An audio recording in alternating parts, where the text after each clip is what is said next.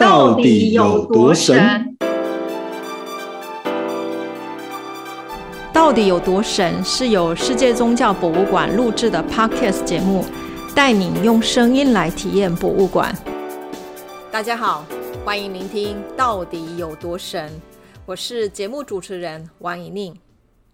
今天的单元，我们邀请到温宗汉老师，跟我们介绍台湾的月老信仰。那温老师呢？他在民间宗教这方面有长期很深入的田野跟研究。那目前呢，在东华大学的民间文学研究所做博士研究，而且也是民俗乱谈的执行编辑。那因为温老师目前是在南部，哈，无法北上，所以今天的节目也很特别，也是哦，到底有多省？这个播客节目播出以来第一次，我们做线上的。连线哈，所以在声音上会跟之前不太一样哦，也给大家一个不一样的体验。呃，现在呢，先来欢迎今天的来宾温老师，你好。哎，主持人好，各位听众朋友，大家好，我是温宗汉。呃，温老师想请教一下，月老信仰在台湾近几年有越来越兴盛的倾向，很多年轻人呢，哦，都会去月老庙去拜月老，然后求红线、求姻缘。那不知道月老这样的信仰在民间是怎么发展出来的？还有哦，它有什么样的一个背后的故事？现在就请问老师帮我们介绍。是，其实那个我们呃民间信仰里面哈，有很大量的这个呃信仰的对象，它都很讲求所谓的信仰功能。好，所以我们会发现一件事情哦，月老信仰它其实是为了满足一个特定的信仰功能而诞生的。呃，信仰的神奇，哈，那呃，类似这样子的一个功能性的信仰，其他还有，比如说像文昌帝君，对不对？哈，那或者是像祝生娘娘，哈，那我们一般人拜这个月老呢，你不会说这个呃成功的哈，就是这个功能达成了，然后你又继续去祈求嘛，哈，那所以我们在呃民间信仰的这个特质里面，我们就会发现，就是说。功能性的神明呢，它很特殊哈，它它比较不会像是呃像妈祖啦、王爷哈，它就是每天你都会可能会跟他做特殊的祈求，好，那每天你可能都会因为生活各种事情来祭拜他。月老比较特别，好，他就是。呃，为了满足某一个任务，哈，或者是某一个信仰功能而诞生哦。那讲到月老，我们就会想到一个很特别的东西，哈，就是说，哎，月老到底是不是一个自古以来就形成的呃信仰？好，就是它是不是一个自古以来就出现的信仰神？哈，这个在呃学术界的讨论里面，其实呃不见得完全会如此认为。这个中国的这个月老呢，他最早其实。啊，紫色的不是一个很特别的神，哈，他最早其实就是来自于唐代的这个志怪小说，哈，非常有名的志怪小说叫做《续玄怪录》，哈，那呃，这个《续玄怪录》呢，就是呃，有人就说这个《续幽怪录》，哦，就是它有这个呃，曾经改过名字，哈，到宋代的时候改过名字。那这个《续玄怪录》或《续幽怪录》这个呃小这个志怪小说呢，啊，这传奇小说呢，它里面其中有一篇，哈，就是在谈这个。呃，订婚殿哦，那讲的就是呃，讲到月老这样子的一个神哈，但是月老这一个到底是神是鬼，其实呃没有一个定论哈，因为在那一篇呃传奇的文章里面呢，他提到月老呢，其实是在这个呃满月哈，就是这个有月亮的时候出现的一个幽冥中人哦，就是他是幽冥界来的人，这个里面很重要的一个主角韦固哦，这个主角呢，他呃跟这个呃。幽冥中人的一个对话哦，那幽冥中人那个时候给他指定了一场婚姻，他一开始是不相信的哦，那一直到后来想不到他。呃，娶的这个妻子哦，就是幽冥中人跟他讲的这个对象哦。那因为这个幽冥中人没有实际的名字哦，就是不知道他的来历哦。那在小说里面就有提到，这个传奇里面就有提到说他是幽冥界的人哦，所以呢就说他是幽冥中人。那也是因为这样子哦，也是因为这一个唐代的这个传奇的关系哈，我们开始在这个呃民间里面哈。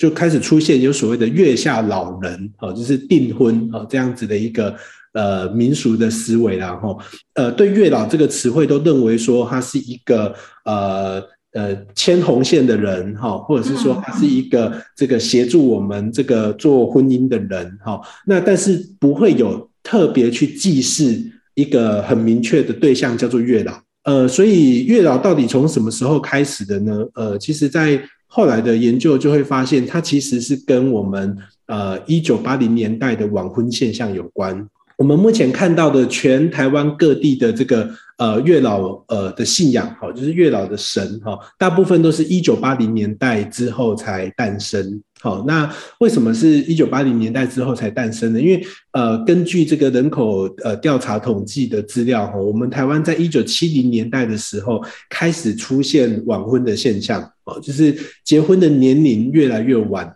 那呃，可能呃，可能主持人会有印象哦，就是一九八零年代有很多很有名的这个呃联谊联谊性质的节目，对我爱红娘，对不对？哈，那什么来电五十哈，这个一讲就大家就会知道你的年纪了。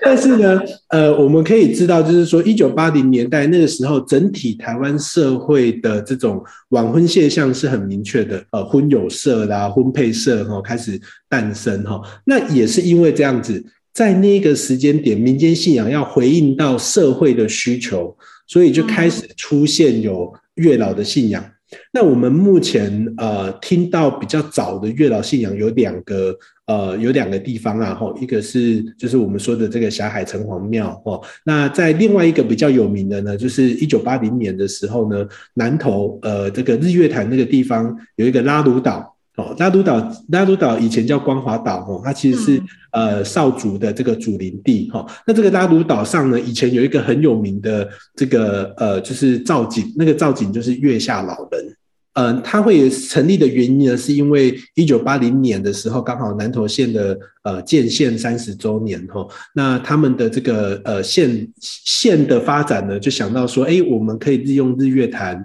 来搭配当时代呃台湾社会的这个。呃，婚姻哈这样子的一个需求，然后呢，创造一个呃人文地景啊，那那是一个历史系的黄大寿教授哈，他推荐的一个呃政策哦，所以当时呢设置了在拉鲁岛设置的这个月下老人祠，很多情侣或者是说呃 想要联谊的这个那个活动哦，就会跑去拉鲁岛那个地方玩哦，那顺便就是做一些联谊哈交友这样子的一个活动哦，那有有趣的。地方就在哪里呢？我们刚才讲说，月下老人他是信仰功能，所以他其实很难看到专属祭祀月下老人的庙。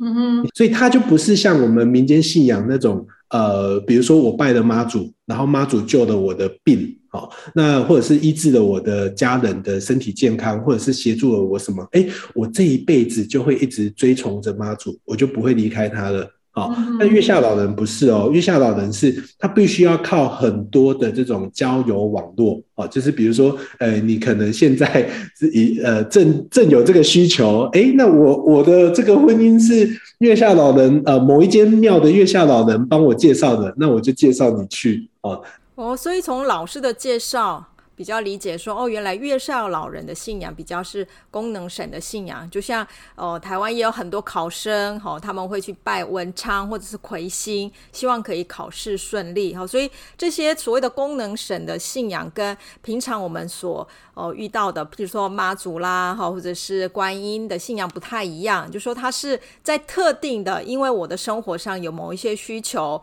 哦，然后应应这个需求来去。求的神跟这个神的关系，可能不是一直在发生的，是在某一些特定的时间才会发生。哈，呃，我自己在做这个研究的时候，我后来发现，不是只有台湾这样，那个。东南亚地区，哈，马来西亚，如果如果他是以月下老人为名义，哦，就是因为像越南，他们原本有另外一种呃类似像爱神这样子的信仰，哈，但是他们跟我们的月下老人不太一样。但另外其他像马来西亚、新加坡的华人，他们如果月下老人的信仰，也大部分都是一九八零年代之后。所以我们会发现，它是一个呃社会趋势。不然，在这个信仰诞生之前，哦，其实呃月下老人对我们来讲是一个词汇，那个词汇可以广泛指涉任何一个呃牵红线的人。哦，所以听起来月老信仰跟哦时代啊，还有当地的一个哦整个的改变的脉络是有关系的。那老师应该也有去做过各地的月老庙的一些田野哦，可能也有看过很多月老庙不同的一些呃仪式。那就不知道一九八零年代之后，月老信仰呃有没有哪些变化或改变呢？呃，民间信仰是一种传统，对不对？呃，假设我们在想象传统的时候，我们会认为说，哎，这个传统的祭典跟仪式。照理来说，应该不会随着时代有太大的起伏啊。有趣的地方就在这里，月老信仰是一直不断在改变的。嗯，所以你问的这个问题很精准哦，而且很有趣，就是你也点出了一个东西，就是说我们所认识的，我们现在线下社会所看到的月老信仰，它其实不断在滚动，这个文化不断在产生新的变迁。好，在月下老人月老信仰诞生之前，台湾有没有所谓的？呃，婚姻的需求啊，有没有因为婚姻需求，然后去祭祀啊某一个神明？这个其实是有的哦。哦，比如说像妈祖哦，早期妈祖就有很多人会去呃祭祀妈祖，但是早期的这一些所有的祭祀哈，不会像我们现在看到月老的信仰的祭祀这么的复杂。你看我们现在去月老庙哈，或者是说你去某一间宫庙，其实我们不可以讲月老庙啊哈，因为绝大多数的月老都是同事神。同事神的意思就是说，它里面本来有一个主神，然后它共同祭祀了另外一个呃功能性的这个附属的神明。好，那这个附属的功能性的属神呢，它是共同祭祀在这里，所以我们叫做同事哦，共同祭祀的这个同事神。那你看哦，我们所有的同事神的月老信仰呢，呃，它的仪式变得很复杂。比如说有一些庙，它可能会希望你去跟月老祈求一个红线。嗯，对，这个红线文化就很有趣了。呃，在一九八零年代、九零年代的时候，大甲妈祖进香，呃，那个时候就发生一个很有趣的事情。他大甲妈进香的时候，他前面架前有一个贝贝亚，那那个贝贝亚的这个红丝线，也差不多在月老形成的那一段时间，就大概在一九九零年代比较广为呃散发的那个时候，他的那个红丝线才开始被很多人去祈求。目的也是为了牵红线。呃，月老的民呃月老的信仰仪式越来越复杂，可是呢，他很多的信仰仪式呢，都会从民俗的脉络里面去思考。那我自己看到的，比如说这个会祈求呃要红线之外，呃，有一些月老庙他可能会希望你去祈求红花跟白花哦。哦，对。红花就会觉得说，哎，红花就可以找到呃这个男性的这个呃归宿哦，就是那白花可能就找女性啊，有一些地方是相反啊，比如说白呃白花是找到男生，红花是找女生哈，那个每个地方讲的会不太一样，但是呢，这个用花来代表姻缘这个东西哈，呃，是从什么民俗来的呢？其实从我们元成功来的。对民间信仰的这个呃原始的民俗逻辑里面，认为每个人都有个元成功，那你的元成功饱满，你现实生活当中发生的事情才会变得比较顺利啊。所以比如说在元成功里面呢，可能会有一棵树，那这个树上呢，如果结花哦，结花结果，就代表你这一个人可能会有这个后代的子嗣哦，就是它是象征的小孩哦，但是。呃，到现代的这个月老信仰，它把它转移变成是你有一个呃结婚的对象哦，或者你有另外一半哦。那所以这个很有趣哦，就是说。呃，很多的这个月老的祭祀呢，开始从民俗的元素里面挖掘很多仪式啊，要你去祈求红线，然后绑在手上。哦，那那假设呢，这个红线掉了怎么办呢？就代表说，哎，你这个姻缘来了，哦，就是那个线已经牵到你的你的另外一半的手上了，所以不用紧张，哈。呃，你会发现一个东西，就是说。一九八零年代信仰，呃，月老信仰开始形成，到一九九零年代开始蓬勃发展，一直到现在，呃，月老它的变化，呃，越来越丰富。哦，包括呃，也有这个很多的这种月老庙，它可能就会开始哎创造一些文创商品。哦，那也有人会引进国外的一些观念，比如说呃，邀请那个两个呃情人去结那个爱情锁。哦，那呃各种形态越来越多哈，像那个台南很有名的这个四大月老庙里面有一个重庆寺，哦，台南的呃在在那个台湾文学馆后面哈有一个重庆寺，重庆寺里面呢有一个臭缸，哦，臭缸就是它有一个用醋变成一个酱缸，那这个呃，这个醋装醋的这个酱缸呢，每一个每一个人呢，去每一个情人哈，就是你可能有了男女朋友之后呢，你就去那个地方干嘛呢？去拉那个臭缸哦，啊，就是用一根棍子，然后去搅拌它哦。那台语叫做拉臭缸哈，那拉臭缸是什么意思呢？就是希望呃，让这个神明知道说，哎，那个不要让男女朋友有机会去。外遇，他的那个拿臭干的这个这个呃这个民俗哈，也变成说增进情侣啦、夫妻情感啊这样子的一个功能。那所以你就会发现，就是说呃，从月岛信仰的现象的这种诞生，然后到丰富化，它其实某种程度上都呃反映着台湾民民众哈，在这个社会变迁的过程当中，我们呃可能对情爱这件事情的需求。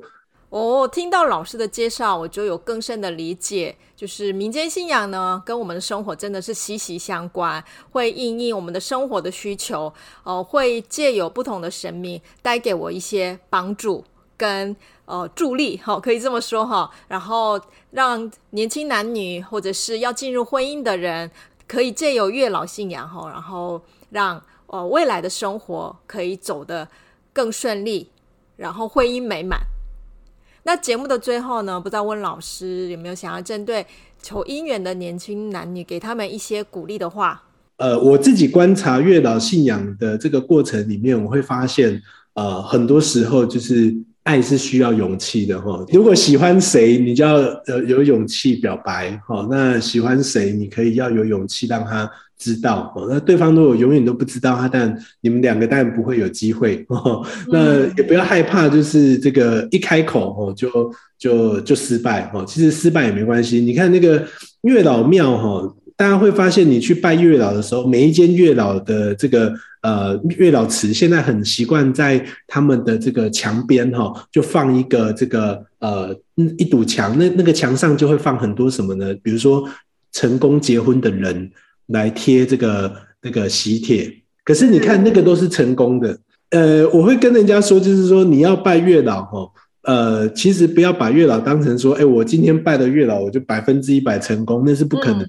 你还是要付出行动，所以。月老某种程度上，他只能够给你信心，好，或者是他可以帮助你在求爱这件事情，哈，你在这个让告白这件事情，或者是说你在跟人家呃接触交往的过程当中会更有信心，哈。所以你看这几年有一些月老庙，他也会做一件事情，就是他不单纯是信仰，他不单纯祭拜，他欢迎人家去登记干嘛？你知道吗？他们办婚友活动，你可以去庙那边登记，他们跟婚友社。合作，然后帮忙办这个呃联谊活动，哦，那所以在月老的见证之下，那给你机会，然后让你有勇气可以去跟别人这个告白，哦，那当然你的这个成功的几率就很高，哈。从月老的观察，我会觉得这个是很关键的一点，哦，就是说我们不要害怕失败，要有勇气。那这也是月老给我们的呃信仰的功能啊，哦，他其实真的能够帮你带来婚姻吗？我我我没有办法跟你保证，哈，但我相信。信你拜了月老之后，你可能就会有勇气去追逐你的这个梦想哦，或你的喜欢的对象这样子。对，没有错哎。其实追求爱情最需要的就是那个勇气。那我们借由去拜月老哦，其实会呃，因为有这样的一个仪式呃，就会感受到一种神明给我了呃力量跟信心，帮助我们去追求我们所仰慕的、我会心仪的对象。这就是信仰里面很重要的一个力量哦。那借由老师哈给我了我们一个很重要的提醒哦。那这样的提醒其实也是呃世界宗教博物馆在八月十四号开始对外开放的特展“神队友巴士”这个展览哦，想要分享给呃观众的一个提醒哦哈。也就是我们把世界各地的爱神的故事哦放在展场里面，那并不是是要告诉大家爱情是什么，而是借由这些故事可以抛给。大家可以思考的问题，尤其是我们有一个展区叫月老树屋哦，不只是介绍了台湾的月老信仰，其实也是借有这样的介绍，然后希望大家透过参观，好，可以像今天一样去思考一下，就说在爱情追求的路上，好，我可以得到什么样的帮助？可是这样的帮助也要借由自己的努力才能达成。那谢谢温老师今天到节目来哦，用线上连接的方式介绍了月老信仰的发展，还有这些信仰跟我们生活的关系，希望也有带给听众朋友们对月老信仰有更进一步的认识。那我们的节目呢，今天就到这边结束，谢谢大家的聆听。啊，谢谢主持人，谢谢各位听众朋友，谢谢，拜拜。